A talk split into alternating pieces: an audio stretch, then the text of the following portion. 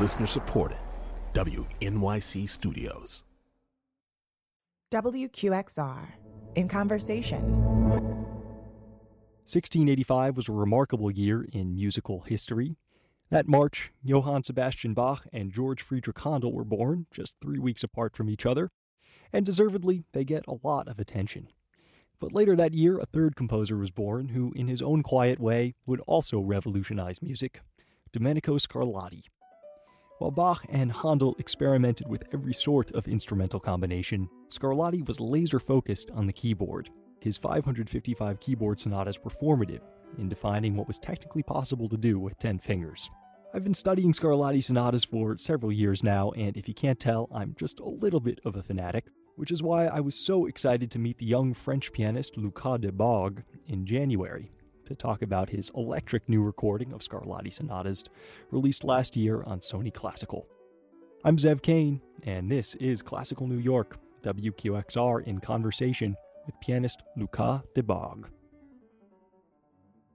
Your album is almost four hours long and still contains less than one tenth of all of the sonatas that he wrote. How did you decide which ones to record? Were they sonatas that were most personally interesting to you? Did you have a vague program in your mind as you were conceptualizing the record? The very first step which led to the recording was actually to buy the all sonatas. The latest uh, edition we have that is actually a reference is the one made by Kenneth Gilbert. Okay. It's in the 70s and it's in 11 volumes. It was written for harpsichord, but it's written the same way. If it would be for a harpsichord or for piano, it doesn't make a big difference. Of course, one pianist has to be conscious of many, many aspects of this music if he wants to realize it on a piano because it was not written for this instrument. But I was reading the whole thing several times, which takes a lot of time. It's like uh, 37 hours of music altogether. So you take uh, one week doing just this. The exceptional thing with the Scarlatti sonatas is not about their quantity, even if, even if it's quite remarkable. It's about the quality of the music. Because if you go through this huge corpus, you can hardly find bad or pale sonatas most of them have really uh, a, very strong character, a strong energy in, in, that, and it's very hard to find weak uh, stuff there. So for me, it was also very hard to not record the whole, but to, to pick my own selection.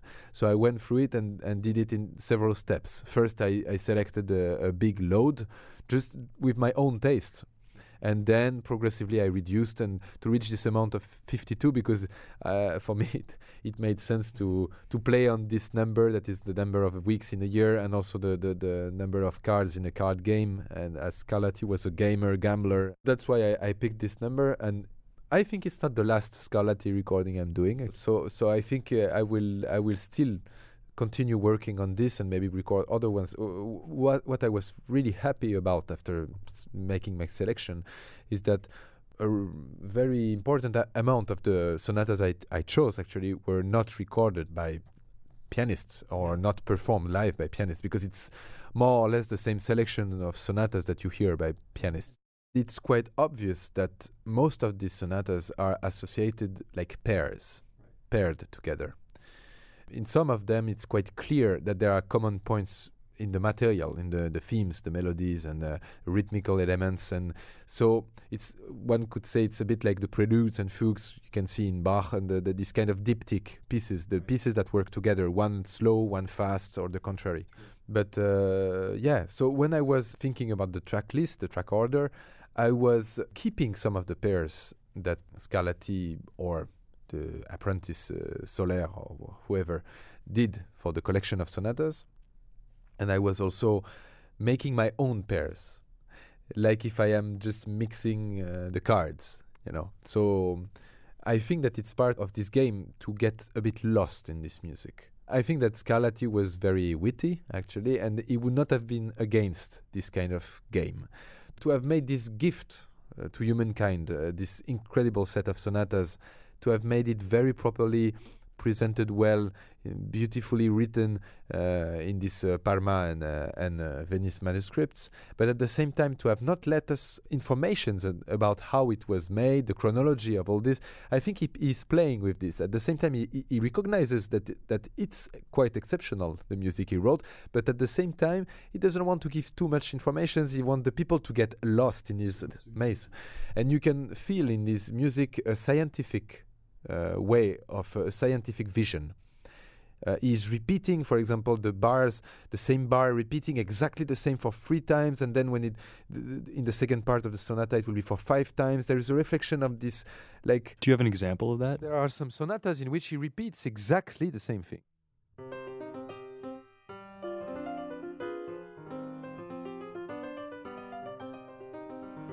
And once again, exactly the same.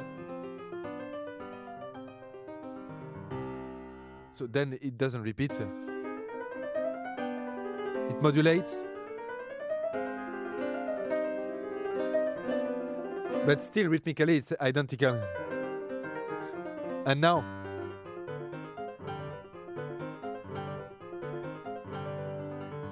That cadence there sounds very much like a flamenco guitar but actually actually it's not even flamenco because flamenco was not existing at that time but it's what i, I figured out after after looking for it. It's gypsy uh, folk music the, the, the Span spanish gypsy.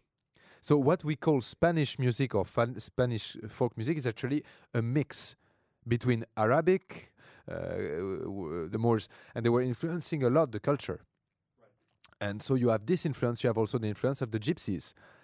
And all of this uh, creates this kind of sound that we call oh it's like Spanish music, but it's actually a, uh, very very mixed.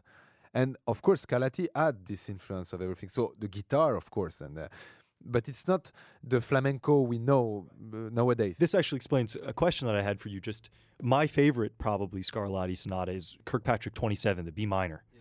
When you play that, I've listened to every interpretation of that sonata I can find because I'm just I think it's so elegant and beautiful, and to me it sounds very guitar-like with the arpeggiation and and whatnot. You you play that arpeggiation quite aggressively, um, so to me I was a little taken aback by that only because I'm I'm used to hearing it a little bit more flowing and elegant. Do do you hear sort of a gypsy element in that, for example? I like to challenge myself by never playing the same and the, the, the way I play it on the album, for example, is not anymore the way I play it in recitals. And sometimes it depends on the instrument, it depends on the mood. For example, at the beginning, you, you know, I don't like to play it really straight in tempo. I think it's more esitando.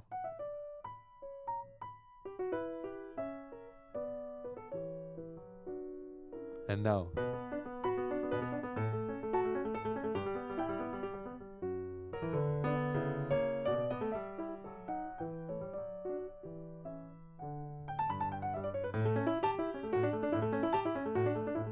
Of course, one can play it.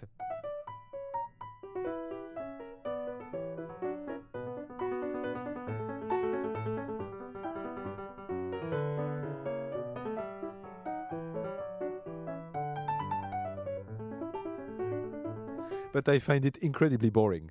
And I think it's not the signification of the of the music. The music is actually rhythmically it changes.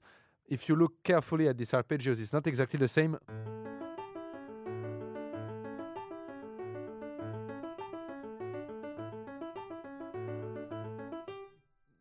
Changes, but you have to look very carefully at the score, and it's, uh, there are small elements that are not the same. He reproduces like nature. When nature reproduces things like fruits or leaves, you can recognize that it's the same a, leaf, a leaf from the same tree, but it's not exactly the same.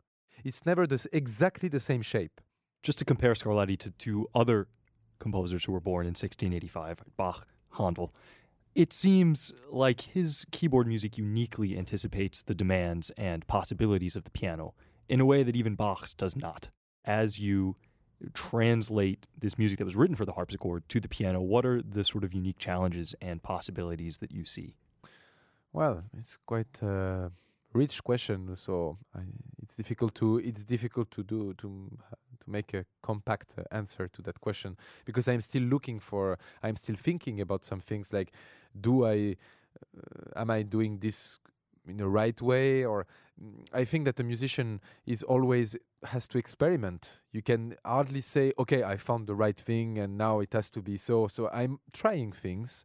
Sometimes I slightly modify the score because I I tried to to play some of the sonatas in the with an harpsichord and I witnessed some reactions from the instrument with this music that I that are not the same than with, than with a piano. And actually I tried to imitate or to compensate some things about the resonance mostly.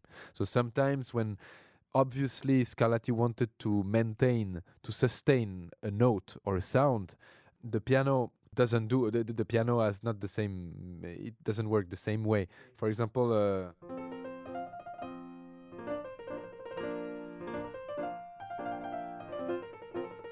and some some people may say, "Oh, but you are not play. You don't know how to play in tempo." But of course, I know how to play in tempo, but it doesn't work if you play it like. And no one played the music like this for the for the very simple reason that in the time of Scarlatti there was no metronome, so the people could not play like. Now we have, if you look at our watch or or a clock. There is the time is fragmented with equal uh, quantity between the seconds and between the, the people were conscious of that, but they were not applying it to music. It was not working this way, so it was much more free and uh, spontaneous that we can imagine. The, the musical informations to make them talk, the time has to have a spirit and the spirit is not given by the metronome it has to be to have character like you see someone arriving on the stage of a theater and it has to speak and, uh, and if the time doesn't have this resistance, this tension, then the music cannot speak.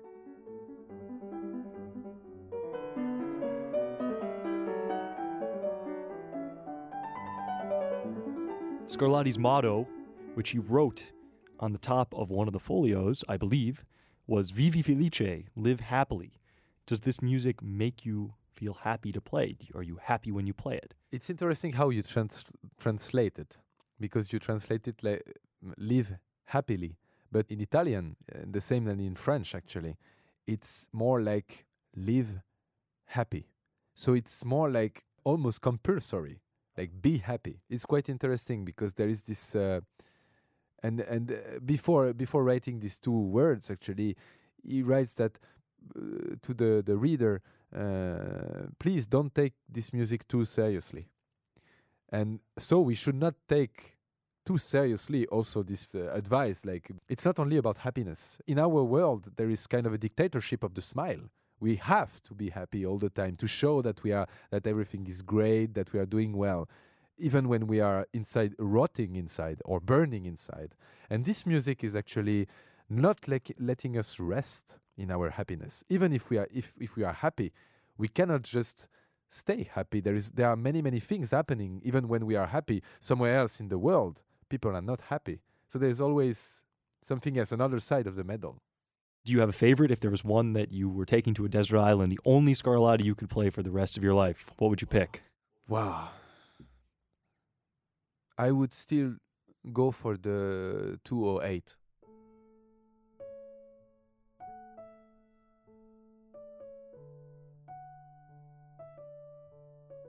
I have a picture on. A, I see something while playing it.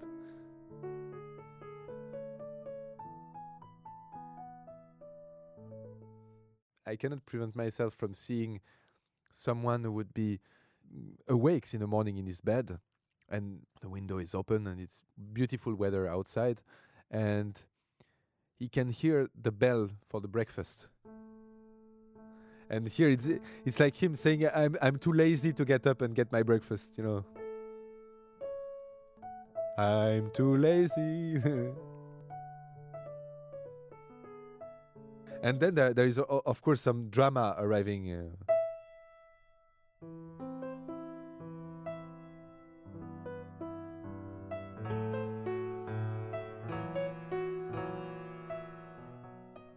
and the second half of the sonata is also uh, starts with drama.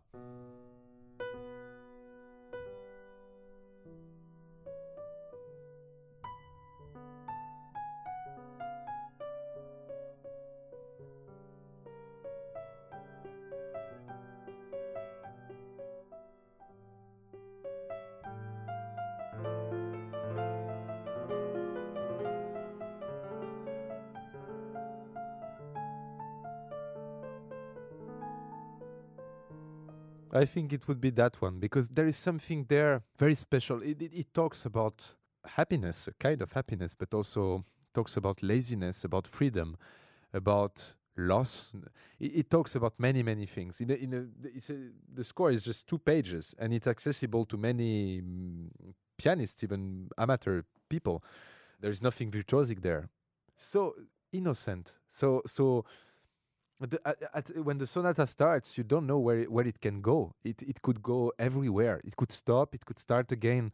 You have no idea where you would go. And this is this music is incredibly fresh. You listen to some contemporary stuff, and you know exactly where it will go. With a Scarlatti sonata, impossible. That was my guest, the pianist Lucas Debargue. You can hear his album of Scarlatti sonatas released last year on Sony Classical now available on all streaming platforms. This interview was produced by Max Fine with help from Rosa Gallen. Our technical producer is George Wellington, and our executive producer is Lucas Krohn Grimberger. This is Classical New York, WQXR in Conversation. I'm Zev Kane. Thanks for listening.